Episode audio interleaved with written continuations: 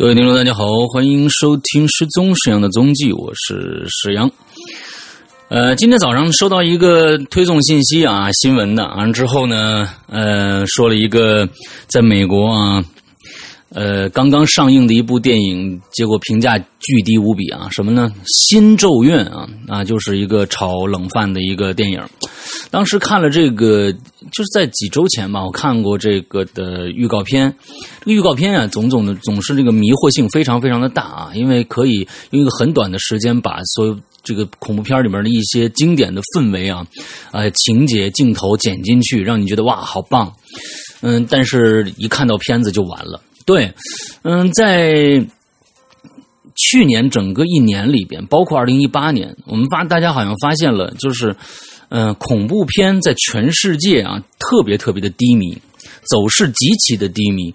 呃，第一个，东方的这个恐怖片，日本这边已经不产了啊，几乎是呃非常非常少量的产出，而且即使产出也是异常的糟烂的一个东西。那在美国也是一样的，嗯。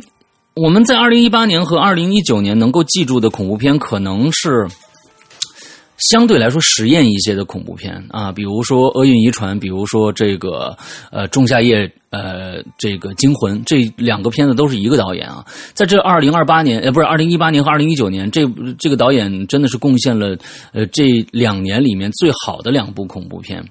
那其实对于我们恐怖片迷来说，啊真的是有点嗯没得看了。啊，大家看的都是一些大 IP、大宇宙的东西，比如说，呃，温子仁的这个这个所谓的招魂宇宙啊。但是呢，也是除了他自己拍的那那几部片子以外啊，招招魂一二，完了还有这个。还有他的潜伏一二，这几部片子确实是呃非常棒的恐怖片啊，水准非常的高。但是在他的指导之下的这个整个宇宙的质量可是真的是低之又低啊！因为本身其实温子仁在拍这个整个这个宇宙拿出这个宇宙来拍的时候，其实他的嗯基础的这种呃设定啊还是鬼屋啊还是鬼屋。这个鬼屋这个事儿啊，嗯其实对于东方人来说啊。呃，一个屋子里面有一个鬼，这这件事情完了驱魔这件事情，其实对于东方人整个跟西方人的这种呃价值观和文化上面的一个差异来说，其实并不让大家觉得啊特别吃啊，嗯。呃，但是温子仁拍出了很多的这种纪实感，那本身就是由第一部、第二部这个《招魂》，就是因为有这个原版的这个人嘛，真实的人物存在嘛，真实的事件改编嘛，就给我们大大家带来了一些呃不同的感受啊，不同的感受。但是后边的真的是很差，哎呦，那今年怎么办呢？这两年那恐怖片真的是少之又少，只能是嗯矬子里拔将军的一个状态啊。所以上个星期看了一个特别小成本的、特别不起眼的一个一个一个，呃，算是惊悚类题材的一个片子吧，倒觉得还好，推荐给大家啊。虽然豆瓣上的评分呢只有六点六分，但是对于恐怖片来说，大家知道啊，豆瓣上六点六分算是恐怖片的高分了啊。嗯，对，嗯，这个。咒怨和咒怨什么咒怨？那个呃，招魂这也不就是七点几和八点八点几出头嘛？这种片子，所以这六点六呢，我觉得从剧本整个的层面上来说，我觉得是。可以让大家看一看的，因为在里边它其实不靠特别多的恐怖氛围去宣传、渲染啊，完了之后主要是靠情节的反转来让大家哎跳出世界观来看整个事件到底是个什么样的。这片子叫《找到你了》。找到你了啊！I see you 啊，就是这个英文名字。嗯，非常小的一个成本啊，就是基本上就是在屋一个屋子里面完成。完之后，到有点外景之类的，演员也没有任何的大牌呃，我觉得这个关键是在于编剧的成功啊。我现在觉得，现在大家。对于恐怖片来说，已经没有什么大作了啊！包括呃什么伊莎贝拉呀，什么这些啊，那这个这这这这种的啊，完了这招魂宇宙的什么巫这个这个那个叫什么呃修女啊，什么这些都是很烂很烂的。完了之后，已经没有什么太多的所谓的呃大牌了啊，大制作了，很少看到。那么当当然了，今年还有一个叫 It。下集啊，《小丑惊魂》下集，虽然在美国呃。就是票房也一般，口碑也一般。当然，它第一集票呃口碑非常的高啊。完了说，但是呢，我是觉得，嗯，对于整个故事来说，这是一个好故事。所以，It 也算是今年可以跟大家可圈可点的一部作品，大家也可以去看一下。比如，如果看过上集的话，那再来回翻过头来说，找到你了这部片子。这部片子其实，在前期嗯渲染了一个嗯，就是屋里。一个有一个不明的一个东西存在你的屋子里边，到中后段其实有一个非常非常大的一个反转，到结尾也有个非常非常大的反转。其实我觉得现在的恐怖片沦落到了一个基本上没有让有有恐怖桥段可以吓到你了。上一部恐怖片能够吓到你的那个片子桥段能够吓到你的片子，你还记得是什么的吗？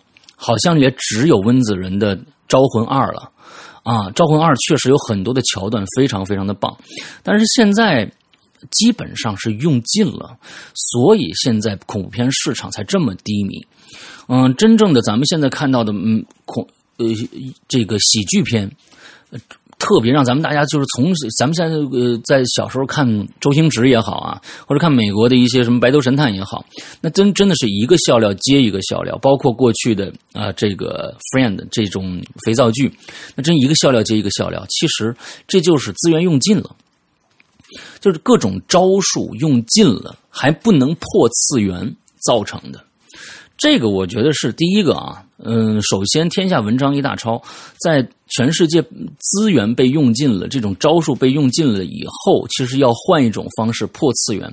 这种破次元，并不是说我们找出新的桥段来让大家，因为所有的桥段都是人就这些感触啊，只不过看看能不能找到一些老的老的桥段，就是老酒装新瓶啊，老酒装新瓶这样的一个东西。如果找不到，那没有生路。几乎是没有生路的，所以现在，呃，恐怖片还有喜剧片，大家好像 都没有看到特别特别牛逼的东西在在出现了啊！所以，呃，目前所有的片子，感觉不管是好莱坞也好，还是中国内也好，都是在向着一个呃大的那个特技、视觉冲击的这种这种角度来来来去努力，包括恐怖片也一样。所以，这是也是一个很可悲的，这个也是。嗯，技术革新，呃，这个科技革新以后啊，包括网络时代来临，大家其实嗯更愿意去能够找一些能够直接给你刺激的东西，动脑的这种过程越来越少了。包括现在的编剧，他们觉得哦，只要有大场面，大家就愿意看，完了之后也不愿意去琢磨怎么回事这个片子呃怎么能够让大家真是会心一笑，很。用很小的成本去让大家能够找到大片的乐趣，这也是我们现在可能全世界的电影人面临的一个问题。呃，没有办法，我觉得这个时时期一定会出现，但是就跟。各种各样的思潮，各种各样的呃，就文艺复兴所谓的那种时代，它都是有一个低谷，马上再会有一个一个高潮到来。这个高潮只不过没还没来罢了。所以，嗯，可能我们这一代人不知道还能不能等到那一个那一个非常牛逼的那个那个电影时代啊啊，也有可能到时候已经不是电影了，是一个新的一个什么科技啊取代了电影啊，让大家去啊呃领略到一个全新的一。一个享受方式，这也很有可能。对，啊，说到嗯，这个嗯，今天跟大家介绍这个找到你了啊，嗯，接着说一个国产剧，这个国产剧啊，其实挺让我吃惊的。啊，不是呃这个庆余年，也不是金牌律师，也不是什么什么什么其他的一些东西啊，是一个啊这个爱奇艺自制剧啊，叫《唐人街探案》。这个剧非常非常非常让我惊叹啊！可以用这么一个一个词来说啊，因为本身啊，我对《唐探》第一、第二季啊，就就没什么太大的好感。没有什么好感的原因，主要是因为王宝强，他实在太吵了。接着，现在今年这个春节档又是第三集又来了，他实在太吵了。我不知道就是有多少人是否都能承受他那种吵的哎呀呀呀呀就是那个劲儿啊，真想上去扇他。是导演成功了，陈思诚成功了，塑造了一个非常让人讨厌的一个角色。你是成功了，但是你你不知道一个讨厌的人一直在你眼前，你真的是非常愤怒吗？就这个一直是我对《唐探》的一个呃极大的一个反感啊，呃。第一、第二集票房都非常不错啊！电影我说的完之后呢，今年又来了《唐人街探案》的剧集。之后，其实我对一看到剧集啊，我就害怕，像那种前天什么《心灵神心灵神探》是吧？啊，那个大猪蹄子演的，就是我一集都没看过。但是别人跟我说，我操，简直烂的不行不行的。我觉得这个《唐人街探案》可能又是是不是一个，就是抢着今年还有这个《唐人街探案三》的这么一个风头，出了这么一个 IP。出了这么一部剧啊，结果昨天就看到了一个帖子，就是说这部电影，我看了其中的几个动图，一下子让我觉得，哎，这这个剧好像不太简单哦。呃，昨天星期天做完影留言，呃，我就把这集，它是呃更新的还比较慢，它是周三、周四每天。更两集，也就是一周四集这样子，更更的嗯频次非常的低。之后这一套剧集好像是呃十二集，好像是十二集，对，十二集，嗯，这样的一个一个一个一个状态啊。完了之后，我就看了一下，昨天把四集全都看完了。看完了以后，我觉得这是一个真的很良心的啊。咱们有这个都是实话实说啊，烂就是烂，好就是好。这真的是一个很做的很精致的一部，呃，悬疑加恐怖加推理的这么一部剧集。从本身的剧情编排来来说，我觉得要比《唐探》的电影好，因为电影其实从整个的呃，就是它要。要要顾及很多很多喜剧方面的色彩，因为有有王宝强这个傻逼在里边嘛，啊，我只说他演演演戏的这个人啊，这个这个角色啊，这个唐人这个角色太傻逼了啊，就是太欠揍了啊，这么个角色在里面，那就忽略了很多很多可能能够带给本格推理或者是悬疑剧的一个很重要的一个特点，就是恐怖感，他把恐怖感和。就是融掉了一些，稀释掉了很多的成分，基本上以探案加喜剧的这样的一个方式来呈现这部剧。其实这就是我我觉得，呃，就是到最后，而且这个剧情呢，尤其是它有一个格式啊，有一个格式，待会儿跟大家来讲。所以整个的这个感觉，我觉得就就变得不伦不类的感觉，所以我不太喜欢。但是看了《唐人街探案》这部剧集呀，我是觉得。他真的是不用顾及那边那些事儿了，他只是他直接拿出了一个新人，这个新人是唐人的助手。其实，在大家在电影里面是没有看到这个角色的啊，没有看到这个角色的。他说是唐人的助手，就是王宝强的助手。但这王宝强这个助手非常的牛逼。这个剧里边在放出这四集里边讲了一个故事，它是四集一个故事，十二集正好是三个故事，呃。这个故事有恐怖的色彩在里边，放在现在目前来说，我是觉得啊，它放在现在目前的这个网剧里边，它不能把恐怖的成分放的那么那么的大，要不然可能过审有问题。呃，但是我觉得恰到好处的，就是让所有人害怕看恐怖片的人和爱看恐怖片的人都可以接受的一个恐怖度。这个糖分啊，跟就跟做做咖啡一样，这个或者奶茶一样。这个糖度掌的掌握的非常非常的好，另外，它又是那种就是最喜闻乐见的，大家最喜闻乐见的就是灵异事件与真人杀人。两件事情，到底是谁？是鬼在作怪，还是人在作怪，一直在这个里边来纠结。所以我认为，呃，整个剧情来说非常非常的好，在近几年来。我是没有看过制作这么高水平，大家不要提那些什么灵魂摆渡啊，什么所谓那些那些制作，真的很要跟这个片子比起来，那真的是差挺多的啊，差挺多的。那我就因为看了这部片子，又去仔细的研究了一下《唐人街探案》，发现陈思诚是有他的宇宙观的，呃，我们先不谈这个人到底怎么样，因为在圈子里面或者在什么陈思诚这个人挺招人讨厌，因为他长得那个样子啊，嗯，虽然很俊俏啊，但是就是是一个那种对吧？嗯，大家就是那个那个，就是当时《士兵突击》他里面演一个也演了一个坏孩子啊，对吧？对，没错，就是他让人喜欢不起来的这么一个人。但是我是认为，包括今年的《误杀》也是他们团队做的。呃，这个《唐人街探案》的剧集的导演和《误杀》的导演是一个人，柯文利，啊，是一个马来西亚人啊，柯文利。所以我认为陈思诚应该是一个重度的推理迷。那我觉得他是有责任感的。那我就翻回来又看了看《唐人街探案》一二的电影，我发现他确实是在摆宇宙，虽然这个宇宙没有那么严谨。